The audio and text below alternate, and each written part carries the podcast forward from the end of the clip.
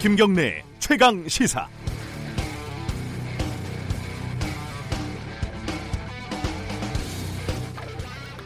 지난 23일 노태우 전 대통령의 아들 노재현 씨가 어, 광주 5.18 국립묘지를 찾아서 사죄한 사실이 뒤늦게 알려졌습니다. 노 전 대통령의 뜻이었다고 합니다.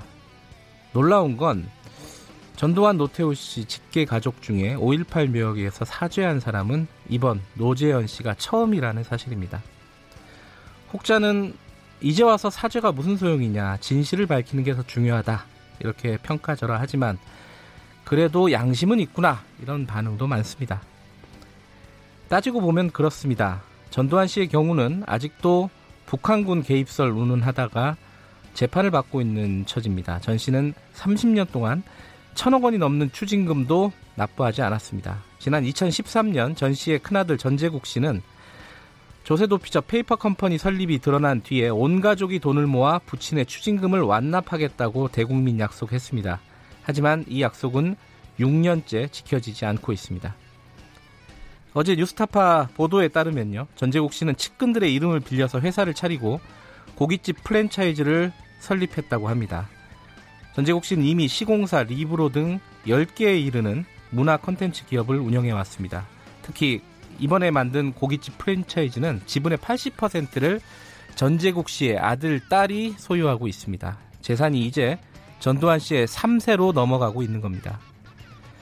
아, 이렇게 따지다 보니까 어찌 보면 늦었을 수도 있고 어찌 보면 당연할 수도 있는 노재현 씨의 사죄가 그나마 대단하게 느껴집니다. 그 느낌이 참 서글프고요.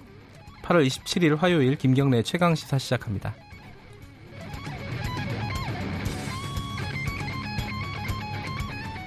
네, 김경래 최강 시사는 유튜브 라이브로도 함께 하실 수 있습니다. 문자 참여 기다리고요. 샵 9730으로 보내 주시면 됩니다. 짧은 문자는 50원, 긴 문자는 100원 들어갑니다. 스마트폰 애플리케이션 콩 이용하시면 무료로 참여하실 수 있습니다. 어, 저도 출근하는데 비가 좀 오더라고요. 어, 출근길 안전 조심하시고요. 완도, 진도에는 지금 호우경보 발령돼 있으니까 그 지역에 사시는 분들은 어, 잘 챙기시기 바라겠습니다. 자, 오늘 주요 뉴스 브리핑부터 시작하죠. 고발뉴스 민동기 기자 나와 있습니다. 안녕하세요. 안녕하십니까. 조국 어, 후보자 청문회가 이게 결정이 된 건가요, 안 된가요? 좀 애매한데 좀 정리 좀 해보죠. 법사위 간사단 차원에서는 합의가 됐습니다. 네. 조국 후보자에 대한 인사청문회를 다음 달 2일과 3일 이틀 동안 열기로 했는데요. 네. 근데 청문 과정이 순항할지는 불투명합니다. 청와대하고 더불어민주당이 이 법사위 간사단 합의가 법정 시한까지 조 후보자가 청문회를 마쳐야 한다는 원칙에 어긋난다면서 반발을 하고 있는데요. 네. 강기정 청와대 정무수석은 8월 30일까지의 청문회 법적 일정이 지켜지지 않았다라고 지적을 했습니다. 네. 그래서 더불어민주당이 이 국회 청문회 일정 수용 여부를 오늘 오전에 최종 결정할 계획인데요. 일각에서는 뭐 번복할 가능성도 있다라는 그런 얘기도 나오고 있기 때문에 어떤 결정을 할지는 좀 지켜봐야 할 것 같습니다. 예, 번복하기가 현실적으로 쉽지는 않을 것 같은데 어, 어제 이인영 원내대표 말은 여지를 좀 뒀어요. 그렇습니다. 그죠? 예. 예, 좀 오전에 좀 뉴스를 기다려 보고요. 그 반일 종족주의 그 문제의 책을 썼던 공동 저자 이우연 씨가 극우 일본 극우 세력의 지원을 받았다는 뉴스가 있었습니다. 유엔 인권 이사회에서 일제의 강제 동원을 부정하는 그런 발표를 한 것으로 지금 확인이 됐는데요. 네. 일본 극우 단체 지원을 받아서 이 일정에 간 것으로 밝혀졌습니다. 네. 지난달 2일 스위스 제네바에서 열린 유엔 인권 이사회 정기 회의에서 네. 이우연 연구원은 조선인은 자발적으로 노무자가 됐다면서 강제 동원을 부정하는 발언을 했습니다. 네. 원래 그 이 연구원이 발언자 명단에는 없었는데요. 일본 극우 인사인 슈니치 후지키의 발언 순서에서 대신 나와서 발언을 한 것으로 밝혀졌습니다. 네. 슈니치는 국제 경력 지원협회라는 단체 소속인데 이 단체는 국제 무대에서 위안부를 부정하기 위해 만든 비정부 기구로 포장된 극우 단체로 추정이 되고 있습니다. 네. 슈니치가 YTN과 인터뷰를 가졌는데요.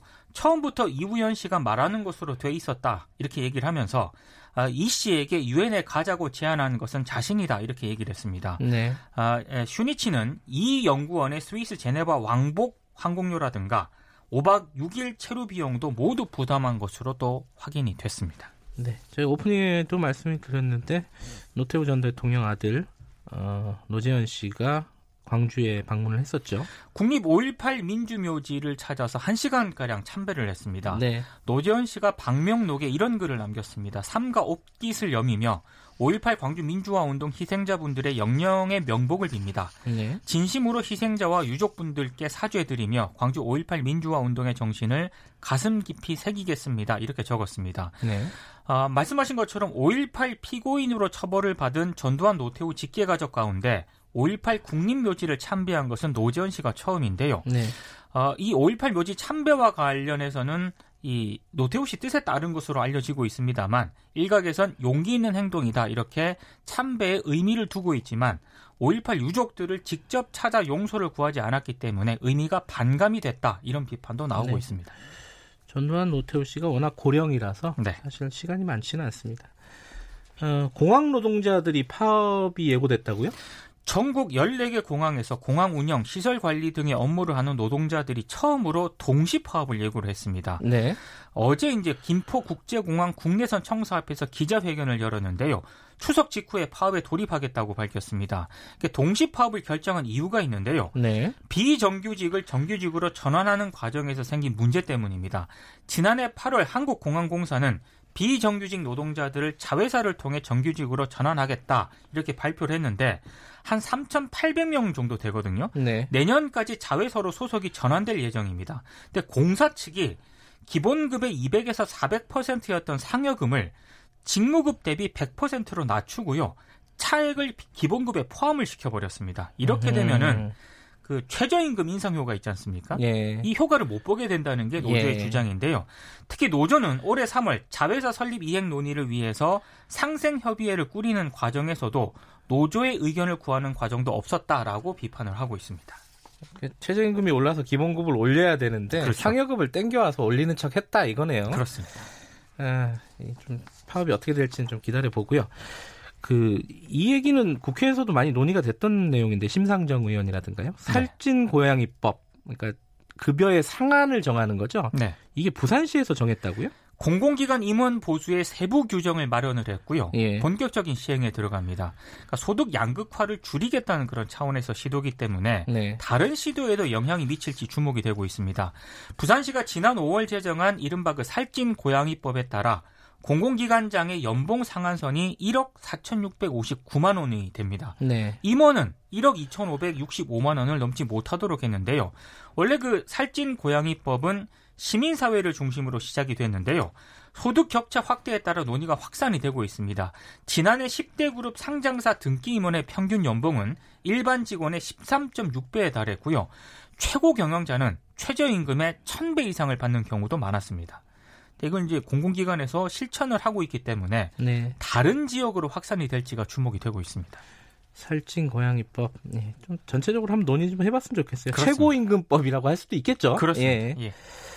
자, 코룡 티슈진이 상장이 폐지가 결정이 된 거죠?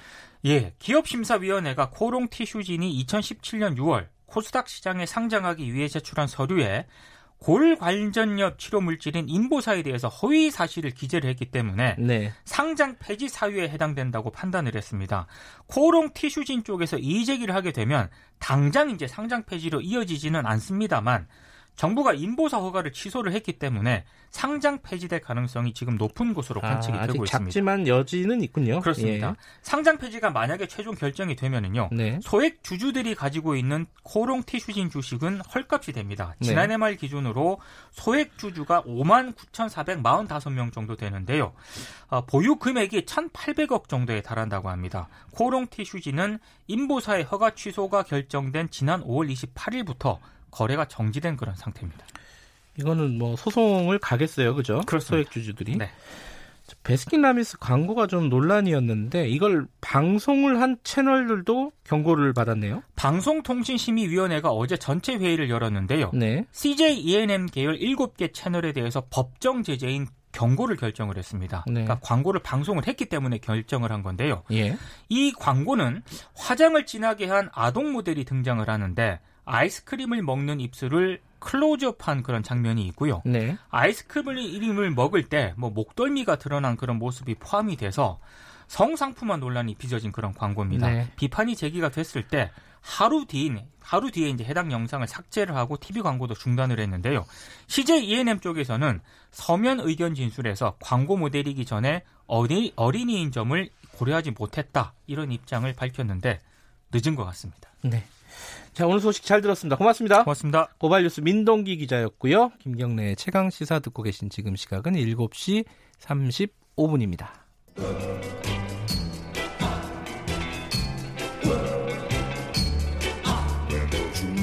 정글 같은 아침 시사의 숲에서 오늘도 웃고 울고 즐기며 사는 자연인 김경래 씨.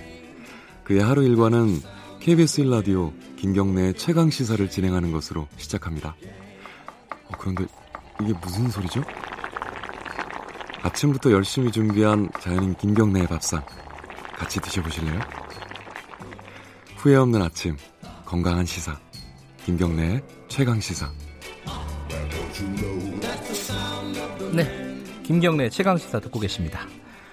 아, 오늘 1부에서는요, 어, 정개특위, 사개특위 국회 얘기 좀 해보겠습니다. 지금 얼마 안 남았어요. 이번 달 마지막이 시한인데, 어, 며칠 안 남았죠. 닷새 정도 남은 거네요. 정개특위는 어제 1차 소위 표결 거쳐가지고 선거제 개편안을 전체 회의로 넘겼는데, 여기서 또 자유한국당이 안건 조정위원회라는 걸 신청을 했습니다. 뜻대로 안 되는 거죠 지금 음, 나머지 당, 당들의 여당을 포함한 사당의 의견대로 안 되고 있습니다. 발이 묶여 있는 거고 사개특위도 어 23일 날 오랜만에 회의를 한번 열었는데 역시 뭐 설전만 벌이다가 끝났습니다. 이 지금 어떻게 돼가고 있는지 그리고 뭐 연장 얘기도 조금 나오고 있는데 이게 어떻게 되는 건지 여러 가지 좀 여쭤보겠습니다. 국회 사개특위 위원장 유기증 의원님 어, 연결돼 있습니다. 안녕하세요. 네, 안녕하십니까 유기준입니다. 예. 어, 뭐 사개특위 위원장이시지만 어제 정개특위 뉴스가 좀 있어가지고 어, 옆 동네 얘기부터 좀 여쭤보겠습니다. 어, 지금 사, 어, 정개특위 같은 경우에는 1차 어, 제일소위에서 전체회의로 넘겼죠 지금 선거법을. 네, 그러네요. 그 선거법 개정안 4 건을 예. 전체 회의로 이관해서 심사를 계속하도록 그렇게 의결을 어제 했다고 돼 있습니다. 그런데 지금 어, 자유한국당에서는 안건 조정위원회라는 거를 또 신청을 했습니다. 이게 이- 그러면은 진행이 안 되는 건가요? 이걸 신청을 하면은 어떻게 되는 거예요 앞으로는? 이제 이 안건이 예, 그 여야 모두 합의를 하는 그런 게 바람직한데 그게 안 되는 상태에서 네, 이 부분을 이제 전체 회의로 넘어간 상태이기 때문에 네, 이 부분을 별도로 어, 안건 조정위가 이제 별도 그 안에 소위원회인데 네. 거기를 만- 거기 안에서 이 부분에 대해서 다시 한번 심사를 하겠다는 그런 내용으로 이제 안건 조정위에 회부한다는 그런 되겠습니다. 그러면 자유한국당이 안건 조정위원회를 신청하면 이건 무조건 만들어야 되는 건가요? 그렇습니다. 이게 아하. 그 의원의 어, 일정 수 이상이 네. 여기 안건 조정위로 그 안건을 보내면은 네. 안건 조정이 가도록 돼 있죠. 근데 안건 조정위를 만든다면요. 지금 네. 구성상 어, 민주당이 3명, 자유한국당이 2명, 바른, 바른미래당이 1명 이렇게 되지 않습니까? 그러면은 저 표결을 하면은 구성을 해봐야 되고요. 아 그래 그게 정해진 그 거 아니에요? 안건 조정위는 이제 예. 재직위원 3분의 1 이상의 요구로 구성이 예. 되기 때문에 또 최장 30일간 활동하도록 돼 있고요. 예. 그래서 이건 안건 조정위로 갔는데 이제 안건 조정위가 예. 여야 3명씩 6명으로 구성되도록 돼 있습니다. 네. 그러니까 민주당 3명, 한국당을 포함한 야당 3명 이렇게 되기 때문에 아하, 예. 그 안에 어떤 정당들이 어떤 의석수로 들어갈지는 이제 의논을 해봐야 되겠죠. 아니, 그러면은 이 네. 안건 조정위에서 어, 표결을 하게 되면은 예컨대 이제 바른미래당 쪽에서 어, 여당하고 표결을 하는 게 그게 중요한 게 아니고요. 예. 안건 조정이 이견이 있는 안건을 여기로 보냈기 때문에 네. 이견을 조정해야 되는 게 주목적인 것이지. 아 그래요. 무조건 가자마자 표결한다면 안건 조정이 있을 필요가 그- 없는 거죠. 그러면은 이 지금 정개특위 같은 경우도 아, 사개특위도 마찬가지지만은 5일밖에 안 남은 상황에서 이 안건조정위원회가 들어가 버리면은 이거 아무것도 못 하게 되는 거 아닌가요, 사실상? 자, 이게 안건 조정이든 뭐 그런 말씀 하시기 전에 네. 이거 활동 시한이 다시 앞으로 다가온 건 맞습니다만은 네.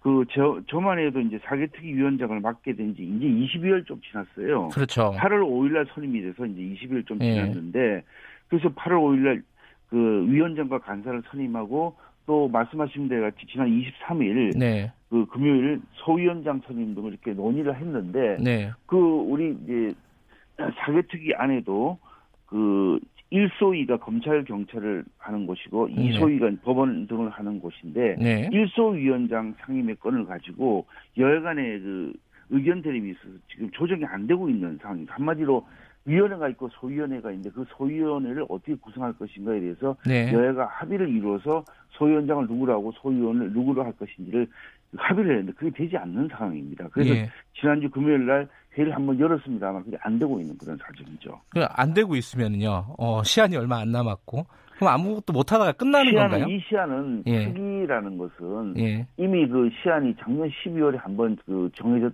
이미 시간이 있었는데 그때 연장해서 네. 한번 연장을 했었고 또 이번에 또 연장을 했었고 그런 시한들이니까 네. 그게 그 물론 18월 말까지는 어 연, 기간이 정해져 있는 건 사실이라고 하겠습니다만은 네. 이건 여야간에 이 안건에 대해서 조정할 수 있거나 이 안건에 대해서 합의할 시간이 부족하다고 생각하면 얼마든지 연장할 수 있는 것이죠. 예. 아 그러면 네. 어, 위원장님 생각은 어, 사개특위의 경우는 어, 지금 연장되는 게 바람직하다 이렇게 보시는 그렇게는 건가요? 말씀을 드리진 않았습니다만 지금 남아 있는 기간에 비해서는 네. 의논해야 될 일이 워낙 많고 네. 검찰 경찰의 개혁 방안이라든지 검찰 경찰 수사권 조정, 네. 근데 법원의 개혁 이런 것들에 대해서 의논을 해야 되는데 그게 5일 안에 이루어질 수 있을지 그동안에 물론 한 것이 있습니다만은 네. 이루어질 수 없는 그런 상황으로 저는 판단이 됩니다. 아, 그럼 뭐 현실적으로는 지금 뭐 기한을 좀 연장하는 방향이 현실적이다 이렇게 보시는 것 같네요. 말씀하시는 게 그죠? 그 글쎄 그 기- 결론을 유도하려고 하시지 말고요. 이제 알겠습니다. 그 이번 8월-달에 저도 된지 뭐 20일 지났다고 하는데 예. 여름철이고 또 휴가도 그래서 많은 의논을 하기에는 좀 시간도 부족했고 더구나 일을 해야 되는 국회의 본명의 사명이 맞습니다만은 네. 근본적으로 생각이 다른 것을 많이 모여서 의논을 한다 하더라도 안 되는 경우가 있습니다. 그럴 때는 예. 좀더 다른 방법으로 또 국민의 눈높이에 맞춰가지고 우리 그 사법 개혁을 의논한다고 한다면은 아마 네. 결론이 나올 수도 있는 사안이라고 보고 있습니다. 지금 그 안건의 어떤 쟁점으로 들어가 보면요. 뭐 지금 크게 두 가지 아니겠습니까? 공수처하고 검경 수사권 조정안. 그렇습니다. 어, 가장 쟁점이 뭐예요 지금 합의 합의가 안 되는 쟁점이? 이 큰 것을 어떻게 이 짧은 시간에 말씀드릴 수 있겠습니까만은 네, 먼저 공수처 법안은 네, 이제 현재 그 우리나라에서 수사를 하고 있는 곳은 이제 검찰이지 않습니까? 네, 네, 뭐 경찰도 수사권 수사 지휘를 받아 수사를 하고 있습니다만은 이 공수처 법안은 그 별도의 카테고리에 있는 예를 들면은 이제 그 법 판사 검사 네, 그 다음에 이제 그 경무관급 이상의 총경이라든지 또 또 다른 카테고리에 있는 사람들 별도 수사 대상으로 해서 이제 이 수사를 하는 그 법- 범죄의 형태도 정하고 이렇게 해서 그 별도의 수사기관을 하나 만든다는 것입니다. 네, 그래서 이 부분을 과연 그 지금 이 상황에서 그게 만들 필요가 있는 것인지 또 수사기관이 있는데 별도의 옥상옥을 설치하는 게 될 수도 있는 것이고 또 이거 유사한 것으로는 특별감찰관 제도화하고 네. 형사특검제가 있는데 이것도 지금 시행도 하지 않고 새로운 기구를 지금 만드는 것이거든요. 네, 그래서 이 공수처의 수사권 기, 기소권을 만일에 부여를 하는 그런 기관으로 한다고 그러면 이 무소불위의 권력기관이 되고 아까 말씀드린 대로 검찰이 있는데 또뭐 기소 수사기관을 만드는 것이니까 옥상옥이 될 수 있는 그런 우려가 제기될 수밖에 없는 것이죠. 근데 이, 지금 이 법안들이 어 패스트 트랙에 올려 올라가 있는 법안들이지 않습니까? 그렇습니다. 그럼 네. 이걸 만들어야 되느냐 안 만들어야 되느냐부터 시작해 버리면 다시 처음으로 돌아가는 거잖아요. 패스트 트랙을 할때 네, 그 패스트 트랙이라는 것은 네. 이게 아주 예외적인 사유인 경우에 패스트 트랙이 인정이 되는 것이야 맞는데 네, 그 여야 간의 의견이 다른데 그 조정하려고 시도도 하지 않고 이것을 더구나 선거구제 개편안까지 같이 해가지고 지금 패스트랙에 넣어가지고 한다는 것은 어떻게 보면은 그 제가 검경 수사권 제도 조정은 네, 지금 여야 간의 의견 차이가 그렇게 크지 않은 상태입니다. 네. 그것도 패스트트랙에 넣었기 때문에 오히려 검경 수사권 조정은 지금 시간이 더 걸리는 그런 상황이 될 수도 있고요. 네, 그래서 말씀드린 대로 선거구제 개편까지 제가 말씀드려야 되는데 네, 선거구제 개편은 우리가 어떤 게임을 할 때 룰을 만드는 것인데 네, 그 게임에 참가하는 사람들 중에 일부들이 모여가지고 이 게임의 룰을 바꾸겠다. 축구 경기를 11명이 하는 거 11명으로 바꾸겠다 그러면 다 거기 참가하는 사람들이 동의를 해야 여덟 명으로 줄이고 이렇게 할 수 있는 거죠. 지금은 그걸 일부 사람들이 반대하는데도 불구하고 그것을 여덟 명으로 바꾸게 그렇게 하는 것과 마찬가지거든요. 네. 이 부분은 근본적으로 문제가 있는 것입니다. 어, 그러니까 그 패스트 트랙과는 무관하게 어, 지금 여야 합의가 더 중요하다 이런 말씀이신 거네요. 그럼 그런 이야기가 되겠습니다. 그렇게 음. 해야지 이게 여야 합의뿐만 아니라 국민의 대표인 국가 국회의원들이 모여서 네. 이게 여전히 보면은 지금 그, 그 선거 그 제도 개편에 대해서 반대하는 여론도 상당히 있는 것이거든요, 지금요. 네. 그 비례대표를 늘리고 지역위원을 현재 300명으로 들 때는 비례, 비례대표를 늘리고 지역위원을 줄일 수밖에 없는데 이 제도에 대해서 반대하는 여론도 상당한데 그 그럼 그 반대하는 여론 반대하는 국회의원들이 있음에도 불구하고 이걸 그대로 밀어붙여서 한다는 것은 음. 이것이야말로 어떻게 보면은 그 앞으로 자신들의 예. 장기 집권을 위한 그 독재 독재 플랜의 시작으로 볼 수도 있죠. 그 국민들 입장에서는 패스트 트랙 그 엄청난 과정을 겪지 않았습니까? 뭐 일종의 좀 폭력 사태도 있었고요 국회 내에서. 그러니까 그게 그러니까 아, 그게 처음부터 발생하지 않을 수 예. 있는 상황인데 그래서 밀어붙임으로 인해 가지고 그런 일이 발생할 수 있었다고 볼 수도 있는 것이거든요. 예. 어떻게 선거제도를 일방적으로 힘의 우위를 다수의 우위를 가지고 밀어붙여서 할 수 있습니까? 이거야말로 정말 잘못된 것이라고 생각합니다. 아, 그 사기특위 위원장이시니까요. 이 얘기는 하나 여쭤볼게요. 어제 예. 그 조국 법무부 장관 후보자가 여러 가지 검찰 개혁안 내면서 조금 뭐랄까요? 어, 우리 사회에서는 좀 생소한 얘기를 꺼냈습니다. 재산 비례 벌금, 벌금제, 벌금을 재산에 비례하겠다. 뭐 이건데 요거는 어떻게 보세요? 어떻게 들으셨어요? 요거는?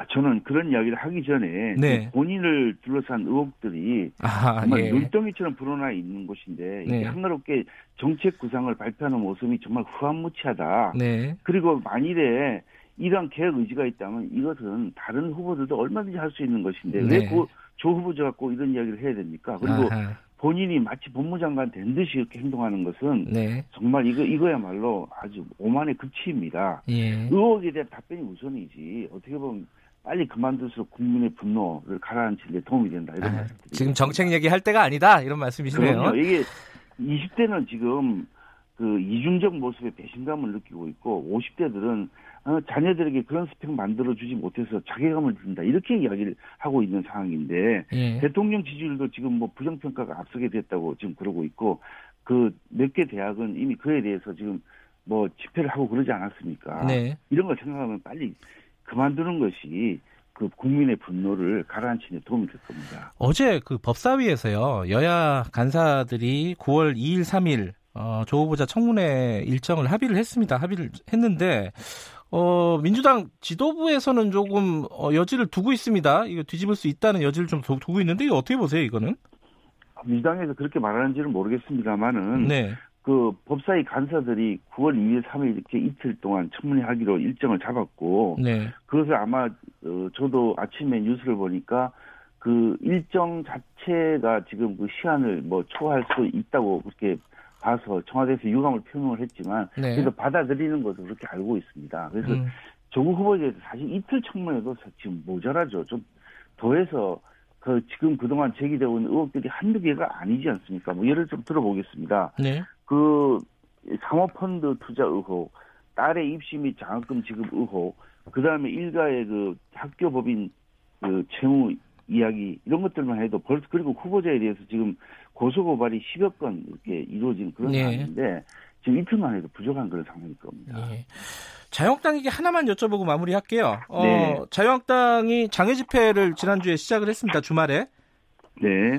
어, 사람이 의외로 많이 모였다. 뭐 이런 평가도 있었고 했는데 지금 당 네. 안팎에서는 근데 이게 어, 이른바 친황 체제 구축 아니냐 이런 뭐 비판도 있습니다. 의원님께서는 어떻게 보세요, 이거를? 만일에 그런 그런 체제를 구축하기 위해서 네. 그 장애 집회를 했다면 정말 그렇게 많은 지금 어, 대략 그 말씀드린 한 10만 명 정도 되는 그런 그 숫자는 좀 논란이 있더라고요. 예. 어떻게 그 모이겠습니까? 그건 네. 아니고요. 네. 제일 야당으로서 이렇게 국민들 여론을 무시하고 소통하지 않는 정부 여당을 견제하고 또 우리 대한민국의 그 경제 안보를 지키기 위해서는 이 장애투쟁의 이 그 방법으로 채택할 수밖에 없는 것이죠. 그래서 네. 문재인 정부 실정 또 지금 외교 안보를 보면 우리 대한민국이 뭐그 방위비도 지금 얼마나 늘어날지도 모르는 그런 상황인데 이거야말로 이 장애 투쟁을 비판하고 아까 말씀드린 지상체제를 구축이라고 폄하하는 것이야말로 정말 이해할 수 없는 그런 일이라고 생각합니다. 알겠습니다. 오늘 말씀 여기까지 듣겠습니다. 고맙습니다. 네, 고맙습니다. 국회 사개특위 유기준 위원장이었습니다.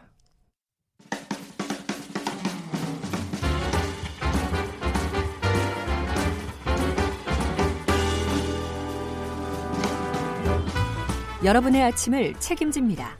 김경래의 최강 시사. 최강 스포츠 KBS 스포츠 취재부 김기범 기자 나와 있습니다. 안녕하세요. 네, 안녕하세요.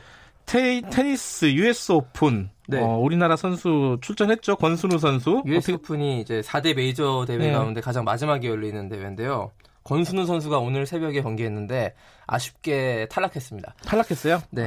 그 더 아쉬운 거는 그 부상을 당했어요. 아, 그래요? 경기 도중에 허벅지 부상을 당해서 아 통증을 호소하면서 바닥에 주저앉을 정도였거든요. 음흠. 그리고 나서 이제 휠체어에 실려가는 그런 모습까지 보였는데, 그러니까 아무리 부상이 심해도 휠체어까지 사용하는 거는 흔치 않은 네. 그런 장면인데 권순우 선수가 심각한 부상이 아니길 바라고요.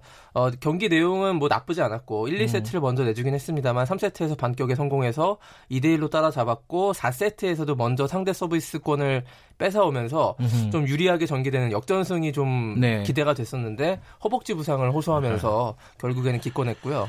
이게 확실히 메이저 대회가요.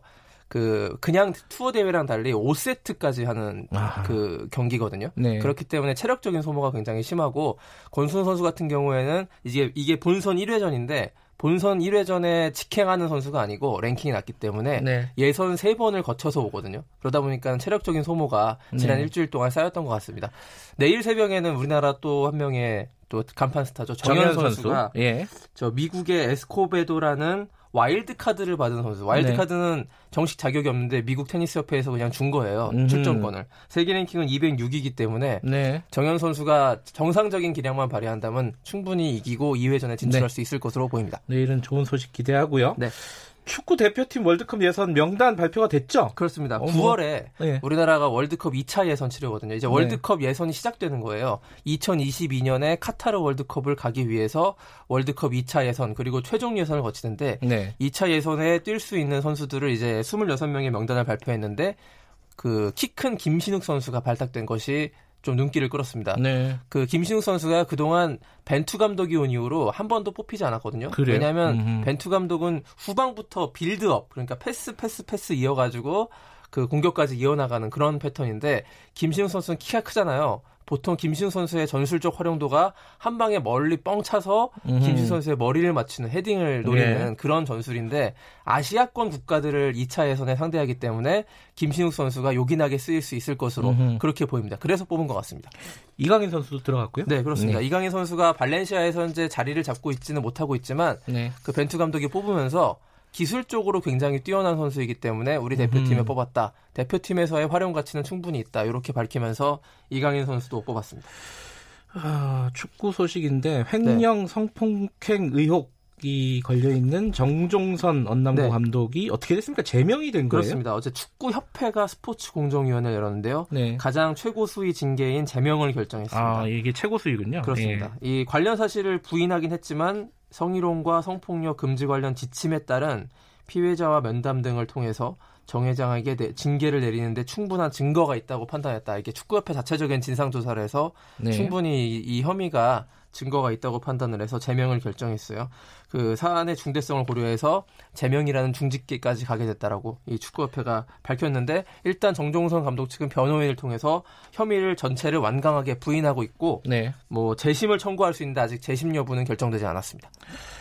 뭐 KBS 뉴스 보니까 이 와중에도 술자리 네. 학부모들과 술자리를 했다. 뭐 이런 얘기도 있더라고요. 정신 못 차렸죠. 네. 자, 그럼 수사는 좀 지켜보도록 하겠습니다. 오늘 말씀 고, 고맙습니다. 고맙습니다. KBS 스포츠 취재부 김기범 기자였고요. 김경래 최강사 1부는 여기까지입니다. 잠시 후 뉴스 듣고 2부에서 돌아옵니다.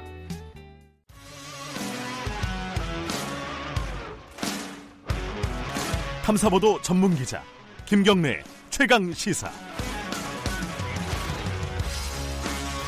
김경래 최강 시사 2부 시작하겠습니다. 어, 조국 법무부 장관 후보자에 대한 인사청문회를 합의를 했는데 9월 2일, 3일이요.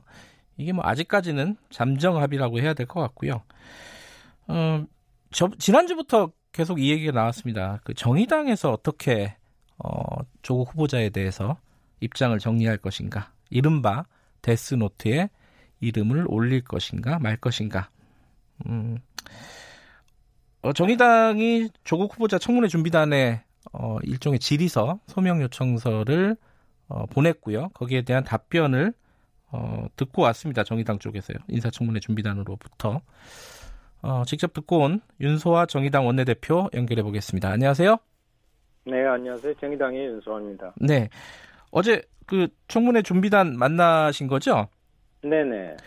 어, 좀 핵심적인 내용 좀 소개해 주실 수 있어요? 그쪽에서 뭐 얘기한 부분들 중에? 이제 이 만나게 된 그 배경은요. 네. 어, 저희들이 이제 청문위원인 그 법사위원이 어, 없잖아요. 그렇죠. 그래서 예.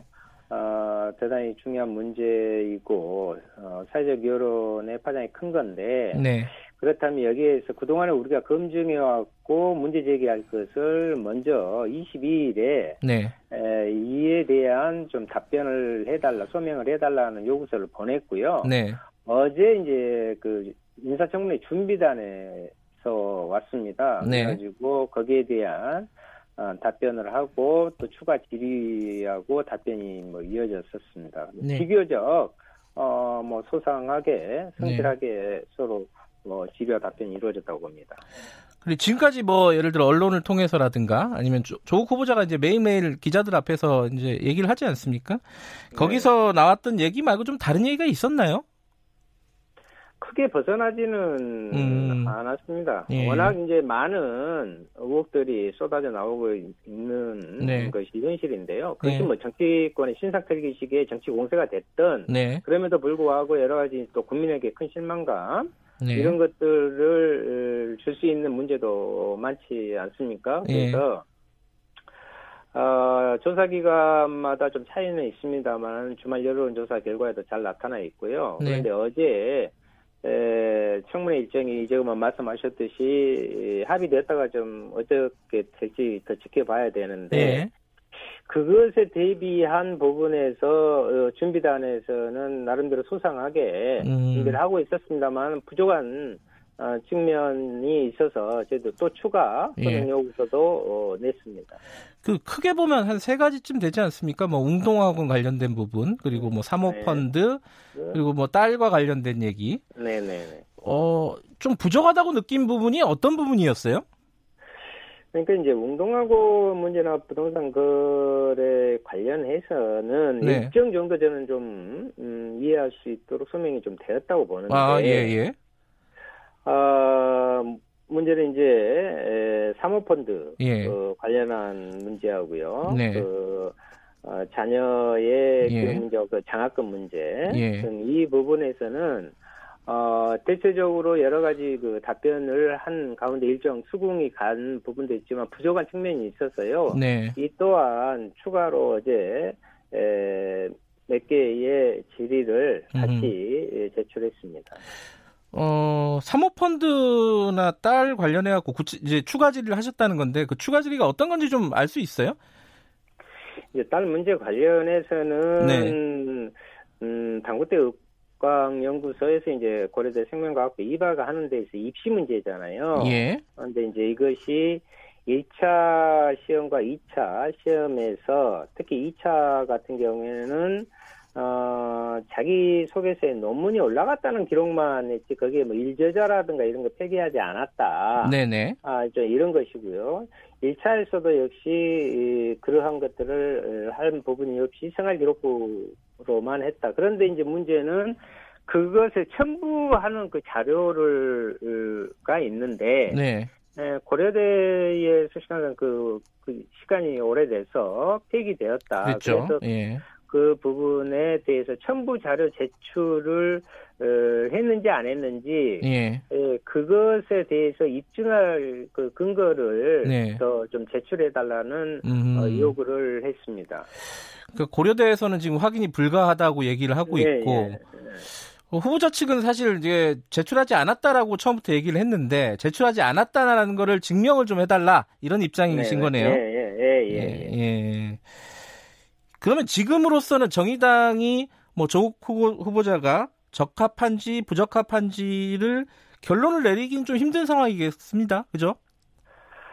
아, 그렇습니다. 그 정의당이 어제 하고 뭐 어떤 결론을 내리냐 하는 네. 어, 이야기도 있었습니다만은 네. 실제로 이것이 저희들 나름대로의 검증을 해왔고 그것을 어, 직접 네. 물론 당사자가 청문회도 열리지 않았는데 뭐 어, 후보 당사자를 부르는 것은 아니고요. 예. 그래서 그 준비단에게 그것을 묻는 것도 검증 과정이라고 보고 네. 청문회까지 쭉 지켜보면서 네. 세세하게 좀 음, 분석하고 어, 판단하고 평가를 해야 되겠죠. 아, 그러니까 청문회까지 지켜보고 결론을 내리겠다 이런 말씀이신 거고요. 네네네. 정의당 입장에서요. 이게 사실은 이제 뭐 이른바 어, 세간에서 데스노트라고 부르는 거 있지 않습니까? 네. 이게 어, 한편으로는 뭐 정의당의 존재감이 어, 부각되는 그런 측면에서는 좋을 것 같긴 한데 정의당 입장에서 이 조국 후보자에 대한 어떤 딜레마, 이제 개혁을 완수해야 되는 어, 사람 중에 한 명 아니겠습니까? 이 조국 네네. 후보자가 그런 딜레마가 분명히 있으실 것 같아요. 그런 난감함 어떻게 지금 보고 계십니까?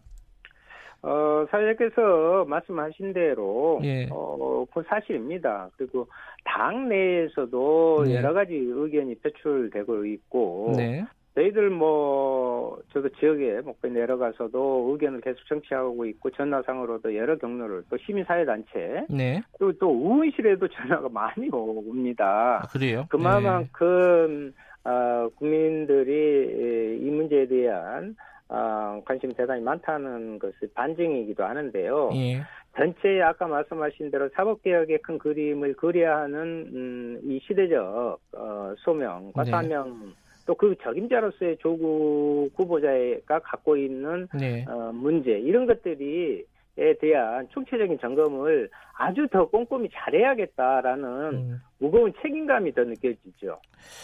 근데 지금 여론이 그렇게 조국 후보자한테 유- 우호적이지는 않은 것 같아요. 어, 특히 이제 청년들 실망감 이런 부분들이 일부 보이는 것 같고 이 어, 윤소아 대표께서 보시기에는 이런 네. 어떤 실망감이라든가 이런 부분의 근본적인 원인이 어디에 있다 이렇게 좀 분석하고 계십니까? 실제 우리가 보면은 아, 청년과 또 이제 학부모들께서 네. 많이 이렇게 걱정을 하고 계시고 그 상실감도 크잖아요. 네, 그런데 이것은 전체적인 사회 구조적인 문제에 특히 교육 문제가 특정 기득권, 네, 어, 특목고라든가 이런 부분들에 대해서 그것이 근본적으로 좀 해결돼야 될 네. 우리의 과제를 또 동시에 던져주고 있는 과정이기도 하다 네. 이렇게 생각합니다. 예. 음. 어, 그 아까 저기 어 입시 관련해서 어 고대 쪽 얘기만 해 주셨는데 사모펀드 관련해서는 어떤 추가 질의가 있었습니까? 그러니까 이제 사모펀드가 흔히 뭐 조국의 가족 펀드가 아니냐 네. 뭐 이런 또 의혹을 제기하고 있잖아요. 이뭐 꼼수 증여라든가 뭐 이런 뭐 의혹들이 좀 있는 거죠. 예. 예, 예. 그래서 그런 문제들에 대해서 예. 정확히 좀 추가로 어, 소명을 좀 해달라 하는 것입니다. 아, 그러니까 그런 어떤 그 소명이 좀 부족했다라고 판단이 되신 건가요? 이 정의당 쪽에서는? 예, 그 정확한 어, 팩트 자체를 네. 하는 데는 법, 법적인 부분에 또 한계도 있어요. 그 예. 그렇지만 어, 후보자 어, 스스로도 이야기했지만 준비단에서 그것을 더 좀 세밀하게 음, 이야기를 해줬으면 좋겠다 하는 거. 특히 우회 상장 의혹 같은 네. 경우나 예. SOC 투자 관련 의혹 이런 부분에서는 음, 소명이 더 필요하다고 어, 저희들이 요구했습니다. 어, 이 사모펀드 아, 아까 저기 뭐야 그 입시 관련된 얘기 하셨는데 논문 얘기는 좀 어, 소명이 충실하게 됐다 이렇게 보시는 건가요? 제일 저자 뭐 등재 의혹 같은 거요? 아, 아까 좀 말씀드렸는데요. 예. 거기에 대해서는 어, 고려대에 그 자료의 폐기 문제가 있는 거지만 네. 1차 생활기록부 문제와 2차의 자기소개서의 문제 네. 부분이 첨, 첨부할 수, 할수 있, 첨부해야 된다 이런 부분이 있는 거거든요 입시 요강에는 음. 그런데 이제 그것 자체를 명확히 좀 그 근거를 더 내놓는 것이 이러한 것에 대한 의혹을 해소하는 단초가 되지 않느냐 하는 것을 강조했습니다. 어, 그러니까 그 논문 자체보다는 논문이 입시에서 어떻게 활용이 됐느냐, 영향을 그렇죠. 줬느냐 예, 예, 여기에 예. 초점을 그게- 맞추고 계신다는 거죠. 예, 예, 예, 예. 아, 근데 그 논문 자체에 대한 논란도 있지 않습니까? 그 뭐 일저자가 등재된 어떤 경위라든가 이런 부분들도 어 이게 특혜가 아니냐 이런 이제 논란들이 있는데 이 부분은 좀 어 뭐 말하자면 뭐 클리어됐다. 그 부분은 예. 대단히 그 학계에서도 예. 서로 논란이 크고요. 예. 그래서 어, 그 부분을 우리가 이렇게 딱 규정하는 것보다는 예. 우선 그것이 얼마만큼 입시 과정에 예. 그것이 영향을 끼쳤느냐가 더 저는 더 중요하다. 중요하다. 아. 예, 예, 예. 예. 그리고 아까 그 말씀하셨어요. 웅동학원하고 부동산 거래 쪽은 좀 일정 부분 소명이 됐다 이렇게 말씀을 하셨는데 그렇게 판단한 근거가 뭔지 좀 여쭤보고 싶네요. 실제 이제 보니까 네. 아, 여기에서는 이번에 뭐 사회 한원을 예. 한다고 하니까 그것이 뭐 어, 부실 채권만 네. 가지고 하는 것은 대단히 좀 형식적인 게 아니냐. 네. 그랬는데 어제 이제 거기에서 자료를 보면 어, 실제 에, 에, 그 자산 가치가 있는 네. 부분을 그 내놓으면서 부채 부분을 하고도 남는 네. 어, 것이 있다 자산이 예. 있다는 것을 확인을 했어요. 아하. 그래서 이제 그 예, 그것으로 해서 사회 한원을 할 수 있는 음흠. 어, 물적인 부분이 이, 이- 있다라는 것을 이- 어, 말씀하시더라고요. 예. 그러니까 저기 뭐 부채가 자산보다 많아가지고 어 이게 사회하는 네네, 이제 게 예를 사회- 들면 실거, 예. 실거래가를 중심으로 해서 지금 따져봤을 때 네. 그렇다는 이야기입니다. 예, 예. 예. 부동산 거래 같은 경우에는요? 실제 어제 그 1년에 거의 뭐 운동학원의 뭐 설립 과정부터 그 역사까지 쭉 이렇게 들었는데요. 음, 네네. 어, 학교 이전 과정에서 지게 된 그 부채 문제와 동생의 채권 양도 문제 가 핵심 아니겠어요? 예. 근데 이제 아까 말씀드린 대로 어느 정도 해명되는 음, 과정은 거쳤다고 봅니다. 이거 이 부분에 대해서 청문회에서 당사자가 얼마만큼 네. 거기에 있어서 어, 자세히 알고 있느냐 하는 물, 물론 거기에 대해서 자세히 잘 알고 있지 못한 느낌은 받았습니다만 아 그래요? 어, 음. 예, 세세하게 더 좀 어, 소명해야 될 것으로 생각합니다. 근데 이게 지금 어 불법이냐 아니냐 어 요 차원을 좀 넘어서는 것 같기도 해요. 이게 이제 뭐 특혜 그뭐 특혜는 어, 불법이 아닐 수도 있지 않습니까? 그리고 뭐 기득권 관련된 문제 그리고 여기에 대한 조국 후보자들의 과거의 어떤 소신이라든지 발언이라든지에 대한 어, 불일, 불일치 문제 이런 부분들이 더 국민들한테는 정서적으로 더 문제가 되고 있지 않느냐라는 의견들도 있는데 요건 어떻게 보세요? 어, 저도 이제 그 부분이 매우 안타깝고 아쉬운 부분인데요. 네. 어, 처음에 저희들은 뭐, 어, 말씀드렸다시피 네. 사법개혁의 적임자로서 어, 그러한 그 의지와 능력이 무난하다 이렇게 처음 초반에 이야기를 했었죠. 네. 근데 그 후로 여러 가지 이제 물론 음, 그 자유한국당 등에서 무차별적인 네. 그런 정치 공세도 있었습니다만은 네. 그 과정에 이제 해명을 하는 것을 불법이다 아니다만 가지고 어 이- 그러니 문제 없다 이렇게 해명하는 것이 전부였는가 네. 실제로 이것은 어, 법 감정상 국민들이 갖고 있는 어, 기대가 그만큼 컸으니까 어, 실망도 큰 거잖아요. 네. 그런데 거기에 대한 어, 후보자가 헤아림이 부족했지 않느냐. 나중에 물론 거기에 대한 자기 성찰과 반성은 어, 표했습니다만은 네. 그러한 좀 진솔한 자세로 이 문제를 바라보는 것이 우선이다. 저는 이렇게 봅니다. 그 부분은 좀 아쉽게 느껴진다 이런 말씀이신 거네요. 예, 예. 추가적인 질문에 대한 소명은 언제 온다고 하나요? 아, 특정하지는 않았는데요. 빠른 시간 안에, 음. 물론 이제 청문회 전에 와야겠죠. 그래야 네. 저희들이 그것을 가지고 또 다시 에, 검토를 할 수 있으니까요. 어, 어. 그렇게 하시면 되겠습니다. 어쨌든 정의당의 뭐 공식적인 아니면 공개적인 입장 표명은 청문회 이후가 될 것이다. 네, 청문회까지 예. 보고 세세하게 좀 살펴보고요. 예. 어, 신중한 판단을 내리도록 이렇게 하겠습니다. 알겠습니다. 정의당의 판단이 어, 많은 사람들이 기다리고 있으니까 어, 저, 저희들이 좀 기대해 보겠습니다. 고맙습니다. 네. 윤소아 정의당 원내 대표였습니다.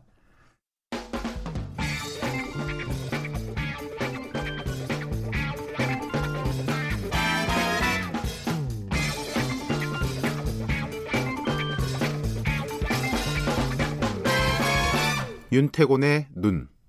네, 뉴스 이면을 들여다보는 윤태곤의 눈 의제와 전략그룹 더모아의 윤태곤 정치 분석실장 오늘도 나와 계십니다. 안녕하세요. 네, 안녕하세요. 노태우 전 대통령의 아들 네. 노재현 씨가 국립 5.18 민주묘지를 참배했다. 예. 그, 뭐 뉴스가 많이 되고 있습니다. 그렇죠. 네. 이게 어제 알려졌는데 지난 23일 그러니까 금요일에 노재현 씨가 광주 북구 운정동 국립 5.18 묘지를 찾아서 1시간 가량 참배를 했다. 꽤 오래 있었네요. 예. 네. 그러니까 5.18 국립 묘지 들어가면 이제 민주의 문이라는 큰 정문처럼 돼 있고 거기 박명록 쓰는 칸이 있거든요. 란이 네. 거기다가 삼가 옷깃을 여미며 5.18 광주 민주화 운동 희생자분들의 영령의 명복을 빕니다. 진심으로 희생자와 유족분들께 사죄드리며 광주 5.18 민주화 운동의 정신을 가슴 깊이 새기겠습니다. 이렇게 적었다는 거예요.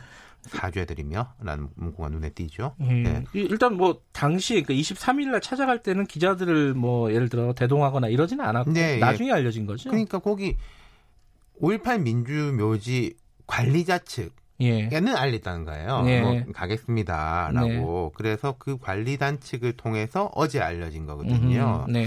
그래서 노재헌 씨가 이렇게 방명록을 쓰고 헌화와 분양을 한 후에 추모탑 뒤편 그 윤상원, 박관현 열사, 열사 등이 잠든 묘지 앞에서 무릎을 꿇고 이제 희생자를 기렸다는 음. 거죠.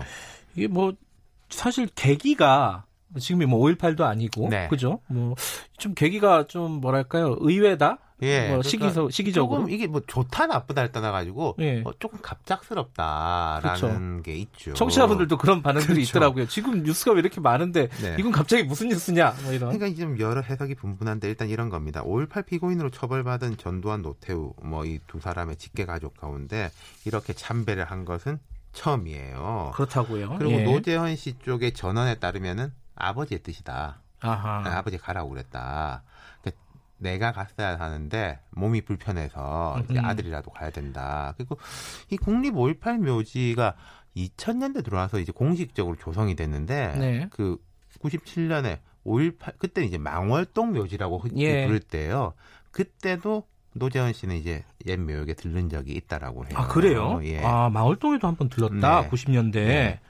노지현 씨는 조금 결이 다르네요. 그렇죠. 그죠? 그러니까 이 어제 뉴스에 대해서 예. 해석과 배경에 대해서는 뭐 뭘까 뭘까 하는데 최소한 잘못했다는 이야기는 없는 것 같아요. 아 그렇죠. 그렇죠. 예. 자 잘했다. 근데 매우 잘했다. 뭐 어. 조금 잘했다. 이런 이제 차원인데 그 5.18 유족이라든지 이쪽에서는 이런 것 같습니다. 참배를 하면서 사죄 기록을 남긴 것은 의미 있다. 네. 다만 진심 어린 사주가 되려면은 5.18 희생자와 유족 등 당사자들을 만나서 마음을 다해 용서를 구해야 된다. 네. 대체로 이런 지적이 많은 것 같아요. 그러면은 이건 제 추측인데 예. 노재원 씨가 이렇게 사실 반공개적으로 묘역에 가서 이런 방명록까지 썼다면 그리고 이건 어떻게 보면 유족 측에서 손을 내밀어 준 걸로 볼 수도 있는 거거든요. 네.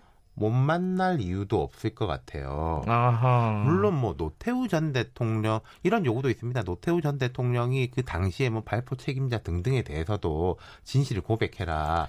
근데 그것은 그거는 그렇죠. 아마 안 될 것 같아요. 안 되든지 못하든지 일단 노태우 전 대통령이 몇 년째 바깥 출입이라든지 사람들하고 접촉을 안 하고 있거든요. 병이 좀 있다. 예, 예. 지병을 앓고 있다라는 얘기가 있죠. 87세인 게 어. 나이도 나이고 건강상의 이유로 외부 활동을 못한 지가 오래됐기 때문에 그런 뭐 본인의 진상 규명과 고백은 어려울 것이고 다만 노재헌 씨가 뭐 유가족을 만나서 사죄를 한다든지 이런 거는 가능할 수도 있을 거예요. 자, 그리고 뭐 이제 궁금증이 이거죠. 왜 지금 그렇죠. 뭐 이런 것도 음, 있습니다. 처음부터 그, 그, 예. 궁금증이 남아 있어요. 전두환 노태우 두 사람이 이제 워낙 고령이다 보니까 네.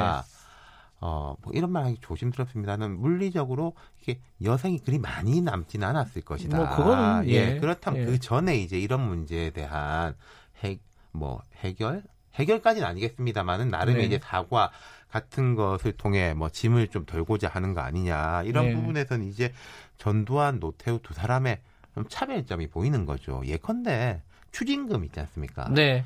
노태우 전 대통령 추징금이 한 2,600억이 넘었는데 본인 재산 외에 사돈, 동생까지 대납을 해가지고 완납했어요. 예. 물론 그 재산을 그럼 옛날 빼돌렸다가 한 거 아니냐라고 볼 수도 있겠지만 사돈 집은 원래 좀 부잣집이었는데 예. 사돈도 돈을. 보태주고 예. 예.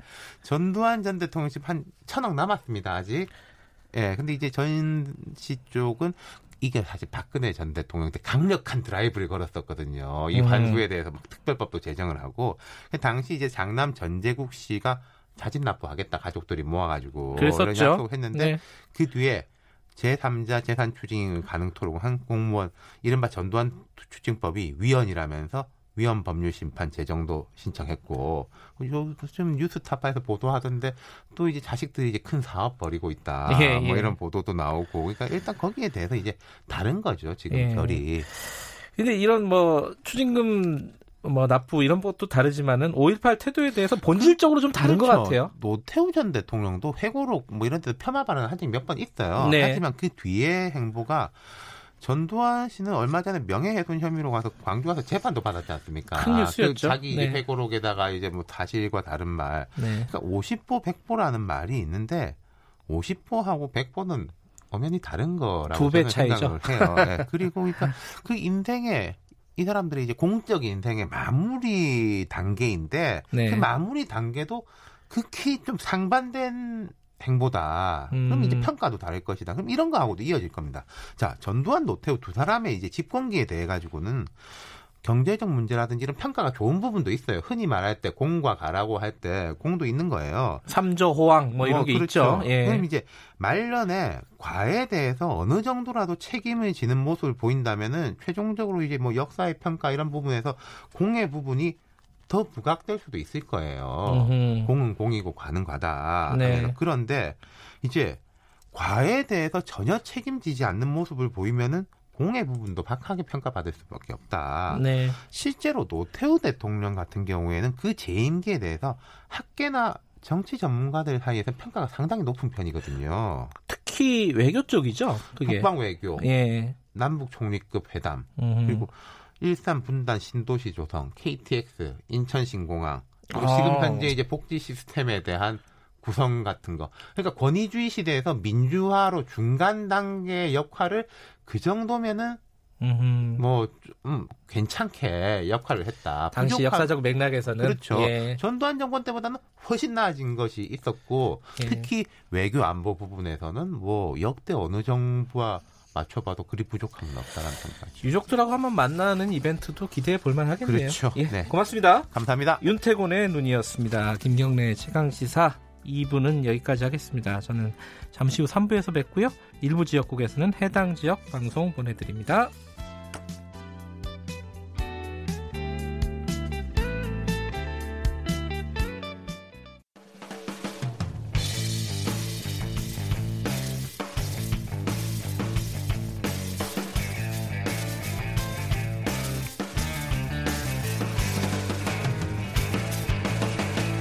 김경래의 최강 시사.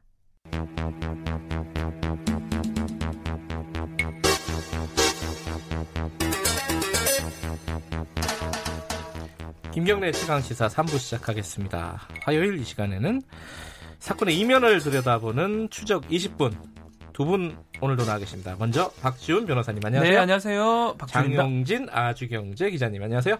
안녕하십니까. 오늘은 어, 이 얘기 좀 정리 좀 해볼게요. 하도 오래된 얘기긴 한데 계속 새로운 얘기가 나오고 있습니다. 어, 네. 양현석 YG 엔터테인먼트 대표. 아 지금은 이제 전인가요? 예, YG 전 그건 대표가 전 됐죠. 대표 네. 그리고 빅뱅 어, 멤버 승리. 예, 역시 전 승리. 아, 전- 전, 전 멤버들이 아, 다 승리입니다. 전이군요. 예. 새로 나온 얘기가 지금 이제 해외 원정 도박 얘기로 이제 뭐 소환해서 조사를 하겠다는 건데 네.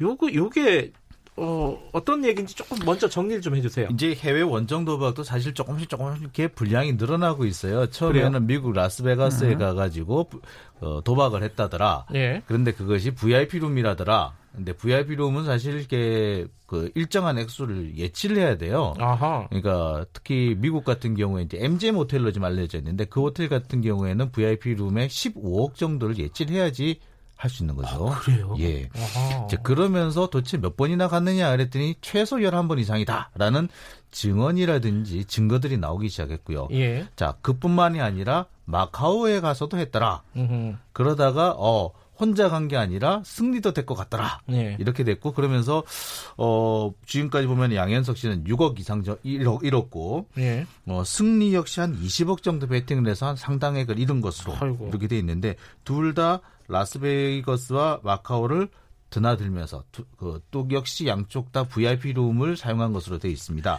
문제는 예. 이렇게 VIP 룸을 사용하기 위해서 뭐 혹은 뭐 도박을 위해서 상당한 그 외화를 대- 가지고 나갔어야 되는데 네. 현재까지 나온 기록으로는 외화를 반출한 정식 기록이 없다는 거죠. 아하. 그러니까 이것은 그 외화 밀 반출 혹은 환치기가 아니겠느냐. 예. 그러면서 이제 나오는 것이 YG의 미국 법인을 통해서 음.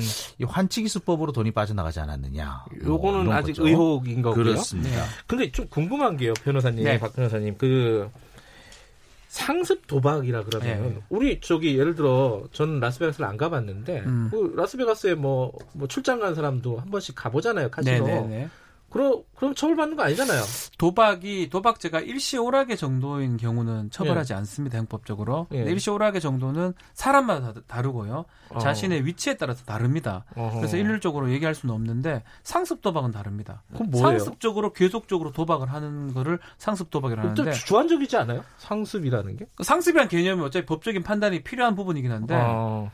두 번, 세 번의 상습을 보기는 어렵겠죠. 예. 열번 이상이 된다 그러면 뭐 지금 11차례가 지금 드러났다는 거거든요. 음흠. 그 정도면 상습 도박이 될 수가 있고 금액이 상당히 큽니다. 일시오락이 될 수가 없습니다. 아하. 그렇다면 상습 도박죄로 처벌이 가능한 그런 그러니까 도, 상황입니다. 도박 죄로 처벌을 하려면은 뭐 횟수라든가 금액이라든가 네. 이게 다 고려가 되는 거군요. 그렇죠. 뭐 우리 소위 말하는 음. 파투놀이죠. 고수도 파투놀이. 예. 뭐점 100, 뭐 그렇게. 저는 뭐 딸이랑도 치는데. 그런 건 일시오락이라 볼수 있고요. 예. 근데 이제 지금처럼 뭐 바카라라든지 예. 상당히 큰 돈이 오가면서 그 도박이 된다면 그 도박죄가 성립하고 음. 이한 번이 아니고 수십 번 이렇게 반복해서 한다면 상습 도박죄가 성립할 수 있습니다. 뭐 판결 판례를 보니까 어디부터가 도박이고 어디부터가 사실 애매하긴 해요. 네. 근데 일단 액수가 커졌을 때는 도박인 걸로 네. 이렇게 돼 있더라고요.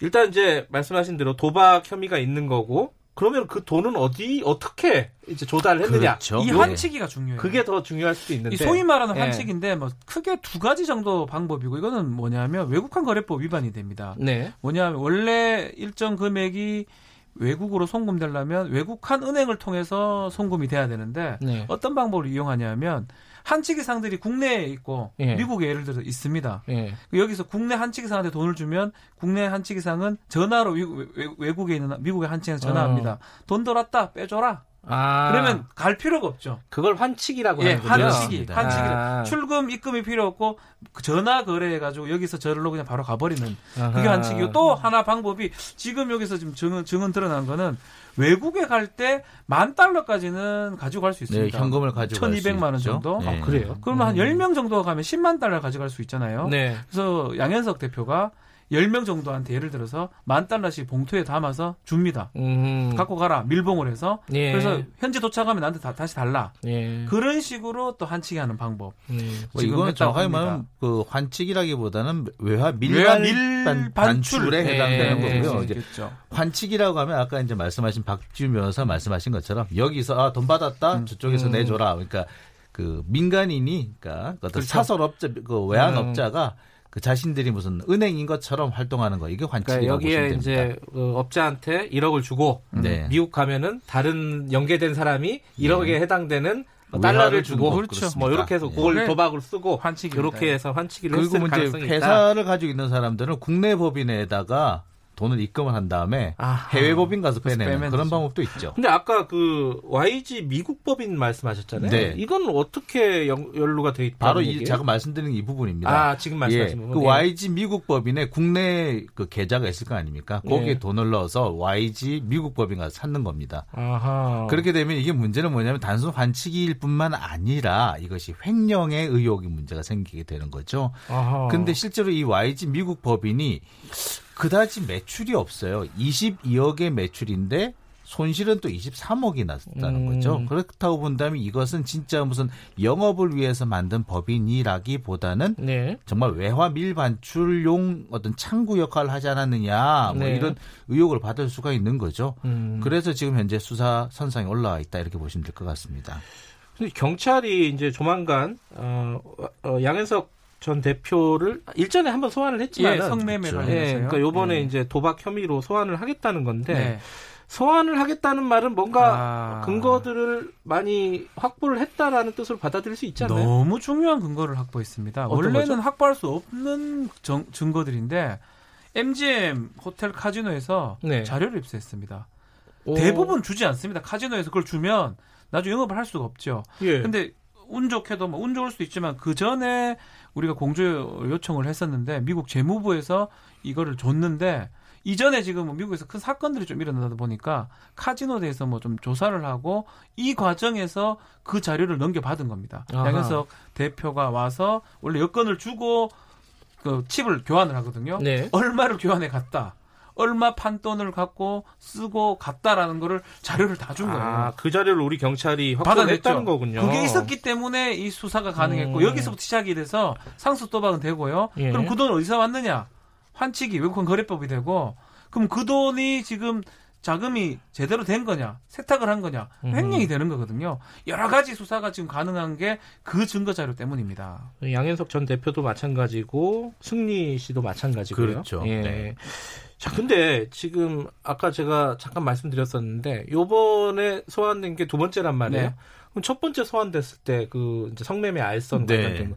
그 얘기는 쑥 들어갔어요. 뭐 기소를 한 것도 아니고. 그죠? 너무 많이 됐어요. 2014년 9월이거든요. 왜 그런 거예요? 이게 그게- 수사가 제대로 안 된 거예요? 그게 공소시효가 지금 거의 다 됐습니다. 아하. 그리고 외국 그 자력 재력가 그 예. 사람을 성매매를 해줬다라는 건데 예. 증거 확보가 조금 어렵지 않을까. 근데 이번에도 그 조사도 한다고 합니다. 예. 만약에 진술 같은 것들이 다 확보가 돼 있다면 정말 공소시효가 거의 끝나가지만 기소도 뭐 가능하지 않을까. 근데 그렇지만 이제 그게 안 되면 네. 상습 도박, 외국환 거래법, 횡령 음. 이쪽을 들여다볼 걸로 보입니다. 네, 뭐 예. 항상 그렇습니다만 이렇게 성매매 알선이라는 것이 실제 성매매 알선업자들도 참 잡아넣기 어려운 어려워요. 그런 부분에. 해당되는데 음. 말을 맞출 수가 있기 때문에 네. 그래서 아마 그것 때문에 조금 난관에 부딪히지 않았느냐라는 생각이 드는데 네. 아마 이런 경우는 일단 다른 범죄로 구속이 되게 되면 또 공범들이 술술 불어요. 음, 음, 그러니까 음. 그 경찰에서 또 그런 것도 같이 노리고 음. 있지 않을까라는 생각도 드네요. 근데 승리 같은 경우에는요, 뭐 성매매 알선 전에도 예를 들어 뭐 불법 촬영물 공유라든가 그렇죠. 여러 가지 네. 다른 혐의가 있었잖아요. 그렇습니다. 이거는 어디까지 진행이 되고 있어요 지금? 자, 이 부분 같은 경우에 사실 이렇게 그 승리 씨가 직접 그 가담 주도를 한 건 또 아니란 말이죠. 아, 그러니까 이제 어떻게 보자면 방조를 했기 때문에 이런 부분을 만약에 승리 씨가 그걸 가지고 또뭐 유포를 했다면은 또 다른 네. 문제가 되는데 그것도 아닌 거죠. 음흠. 그러니까 단 단순히 열람만 한 정도이기 때문에 이거를 예. 구속을 할 수 있느냐. 음흠. 구속할 수 있는 범죄는 아니기 때문에 현재까지 수사가 진행 중인 걸로 보입니다. 음흠. 그리고 많은 부분에 있어서 승리 씨가 아 내가 잘못한 부분이 있지만 이것이 그 아주 극단 그, 그 인신 구속이 될 정도로 음. 큰 범죄는 아니다라고 변론을 하고 있고 현재까지는 뭐 그 부분이 상당히 먹혀 들어오고 있다라고 보시면 음. 될것 같은데 이 몇 가지 좀 짚고 넘어가야 될 것이 이 경찰이라는 조직이 워낙 큰 조직이잖아요. 네. 그렇게 되다 보니까 경찰청장의 이 어떤 그런 지휘가 속속들이 먹히지 않는 부분도 사실은 있습니다. 그래서 음. 저 수뇌부의 의지와 실- 일선 수사팀의 의지가 다른 그런 경우가 좀 왕왕 드러나는 경우가 있거든요. 그래서 그런 부분에서 조금 지금 현재 괴리감도 있어 보입니다.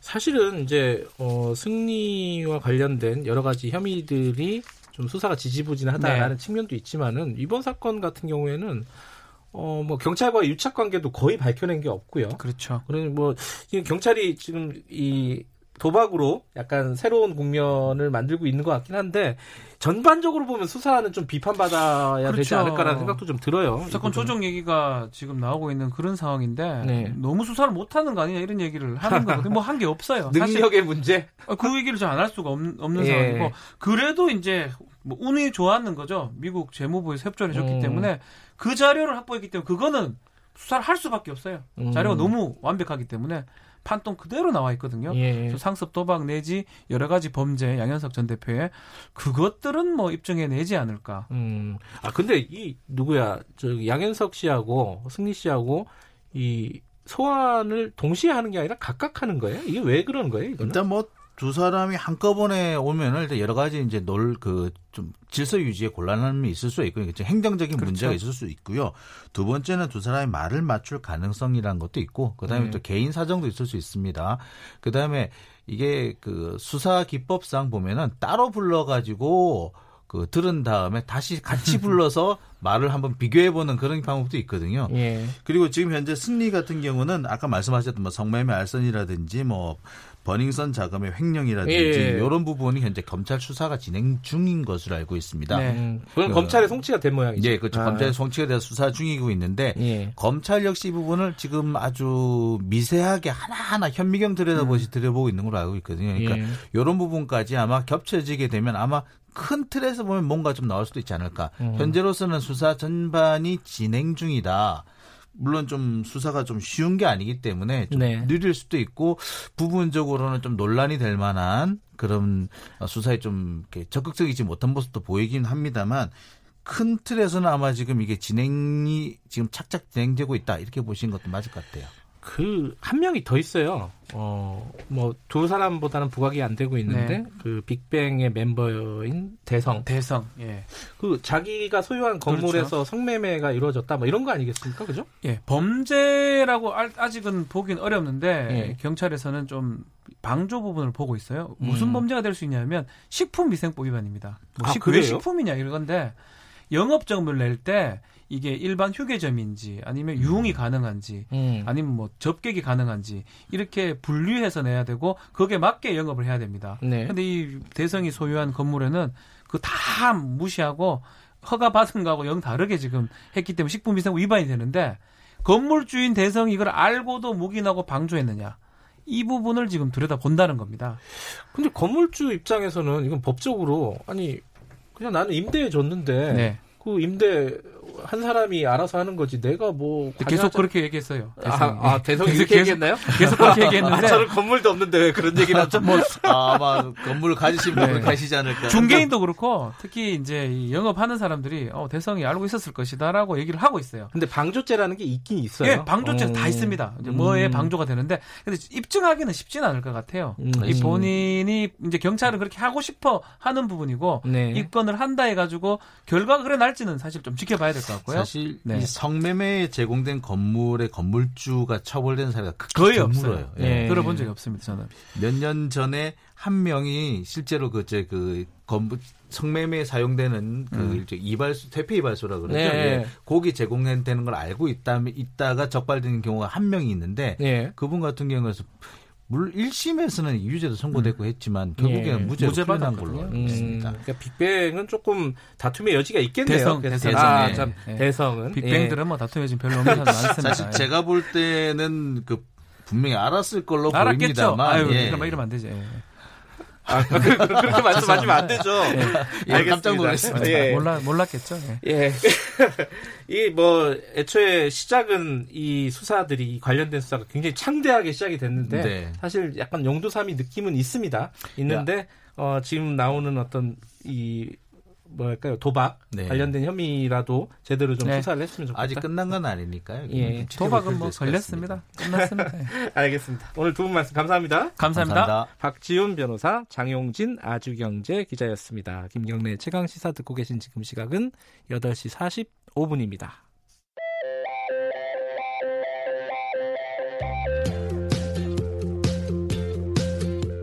오늘 하루 이슈의 중심 김경래의 최강 시사 네, 김경래 최강 시사 듣고 계십니다. 어, 마지막으로는요. 홍콩 얘기 좀 해보겠습니다. 지금 홍콩에서 실탄 사격이 있었습니다. 물론 이제 경고 사격이라고는 하는데 실탄 사격이 처음 나왔죠. 물대포도 등장을 했고요. 중국이 어, 진압을 하지 않을까라는 우려도 점점 커지고 있습니다. 어, 시위의 어떤 목적성도 어, 뚜렷해지고 있고요. 어, 중국의 정법대 문일원 교수님 연결해서 어, 관련된 얘기 좀 여쭤보겠습니다. 안녕하세요. 네, 안녕하십니까. 어, 이 시위가 뭐 사람들이 많이 참여하긴 했지만은 시위 자체는 굉장히 좀 평화적인 물론 이제 중간 중간에 어, 과잉 진압에 대한 논란이 있었지만 어, 좀 평화적인 분위기가 그래도 유지가 되고 있었는데 이게 실탄 사격 뭐 예를 들어 물대포 이런 게 등장하고 이게 뭐 좀 배경이 있는 겁니까? 어제 그, 그 점에 관해서 홍콩 경찰이 공식적으로 해명을 했는데요. 네. 그러니까 시대의 공격을 받은 경찰이 그 생명의 위협을 느꼈기 때문에 네. 에, 경고 사격을 부득불 하게 된 것이다라는 해명입니다. 네. 그러니까 좀 더 설명을 드리면 일부 시대가 이제 상가 건물과 기물을 파손하고 있다는 신고가 접수됐기 때문에 네. 어, 열 10여 명의 경찰이 충돌을 했는데 네. 그, 시- 그이 경찰이 시대를 저지하려고 했지만 아, 수적으로 워낙 열세인데다가 네. 시대가 강목을 휘두르는 등 과격한 공격을 하는 음, 상황에 직면해서 어, 경찰 6명이 생명의 위협을 느꼈다는 거고요. 네. 그 중에 그 중에 한 명이 이른바 이제 389경 공청, 어, 고- 권총 한 발을 경고 차원에서 사격을 했다. 네. 이게 지금 어, 중, 예, 홍콩 경찰의 공식적인 해명입니다. 네. 어, 그러다 보니까 이게 좀, 좀, 점점 이제 그 갈, 갈등이나 대치 국면이 좀 과격해지면서 이 중국이, 중국 인민군이 어, 투입될 가능성 계속 얘기가 나오고 있습니다. 이게 어느 정도, 물론 지금 인민 무장 경찰이 선전에 가 있는 거죠, 중국 경찰들이? 어, 그렇습니다. 지금 방금 말씀하신 것처럼 이 홍콩 사태가 장기화한다는 전망도 있는 반면에요. 예. 곧 결말이 난다는 정반대의 관측도 있습니다. 네. 그 결론부터 말씀을 드리면 저 개인적으로는 네. 홍콩 사태가 진정이 되지 않고 네. 더욱 더 악화될 조짐을 보인다 그러면 네. 아, 중국 정부는 건국 70주년을 만든 10월 1일 이전에 네. 어떤 방법을 써서라도 시위 사태를 종료시킬 가능성이 높다고 보고 있고요. 네. 지금은 그 방법과 시기를 놓고 지금 고민 중에 있다라고 저는 생각을 하고 있습니다. 아하. 그, 근데 지금 말씀하신 것처럼 시위를 종결하려면 두 가지 방법이 있는 거잖아요. 시위를 그렇습니다. 진압하거나 아니면 시위대와 타협을 하거나 네. 어, 어느 쪽이 더 지금 가능성이 높다고 보세요? 어, 지금 방금 말씀하신 방법은 두 가지입니다. 그러니까 네. 국경들 이전에 평화적으로 해결하는 방법이 있는데 네. 이 방식은 가장 이상적이지만 현- 실현 가능성이 거의 없습니다. 그래요. 음. 어, 왜냐하면 시위대가 요구하는 다섯 가지 요구 조건은 네. 그 중국 정부 입장에서 보게 된다면 공산당의 지배 체제라는 원칙에 대한 정면 도전이고 네. 어, 이를 부정이라고 하는 것으로 보는 거기 때- 때문에 네. 중국, 중국 정부는 결코 수용할 수 없다는 게 공식 입장입니다. 예. 그렇다면 결국은 공권력을 통한 해결밖에 없는데요. 네. 그럼 이게 어떤 방식으로 언제 하느냐가 지금 시점에서 가장 큰 관심사입니다. 그러니까 여기서 한 가지 분명한 것은 중국 정부가 과거 창문 사태처럼 네. 뭐 탱크나 장, 장갑차를 앞세우고 시기대를 갖다가 무력으로 진압하는 상황을 네. 전 세계에 생중계로 보여줄 리는 만무합니다. 음흠. 네. 그래서 중국은 아마 홍콩 시민들조차도 전혀 눈치채지 못하는 시점에 전격적인 작전을 통해서 아. 어, 더 이상의 대규모 군중 시위가 열리지 못하도록 하는 방법을 사용할 것이다라는 얘기들이 여러 군데서 나오는 건데요. 네. 그런 시- 그 시점이 언제냐 하는 문제거든요. 네. 너무 일- 너무 일찍 했다가는 시대가 전열을 정비해서 다시 들고 날 이, 들고 일어날 우려가 있고 네. 그렇다고 국경제에 너무 근접해서 했, 했다가는 자칫 돌발 사태가 발생했을 경우에 대응이 어렵다는 문제가 있습니다. 네. 그래서 지금 중국 정부가 그 시기를 저울질하고 있는 거 아니냐 하는 네. 이런 얘기들이 많이 나오고 있습니다. 근데 그 진압을 하게 되면 일정 정도는 어 그건 뭐 정도의 문제가 있겠지만은 어느 정도는 유혈 사태가 어 뭘까요 벌어질 수밖에 없지 않을까라는 걱정은 좀 들어요. 그게 그게 이제 그게 우리 우리 우리 저- 우리의 그 시위 문화에 익숙해 있는 우리들 입장에서 그렇게 볼 수밖에 없는데요. 네, 예, 그런데 지금 홍콩의 시위라는 것은 주말에 이루 열리고 있지 않습니까? 네, 근데 그것도 주말도 특정한 시간에 열리고 있는 건데요. 예. 만일 이- 그 주말 이- 그 생일날 예, 어, 중국 정부의 이른바 지금 신천에 있는 그 무장 경찰들이든 어떤 어떤 어떤 공권력이든 간에 어, 투입을 해가지고 네. 그 시위대를 격리시키고 더 이상 이 시위대에 참여하지 못하도록 하는 방법도 있을 수 있을 것이고 네.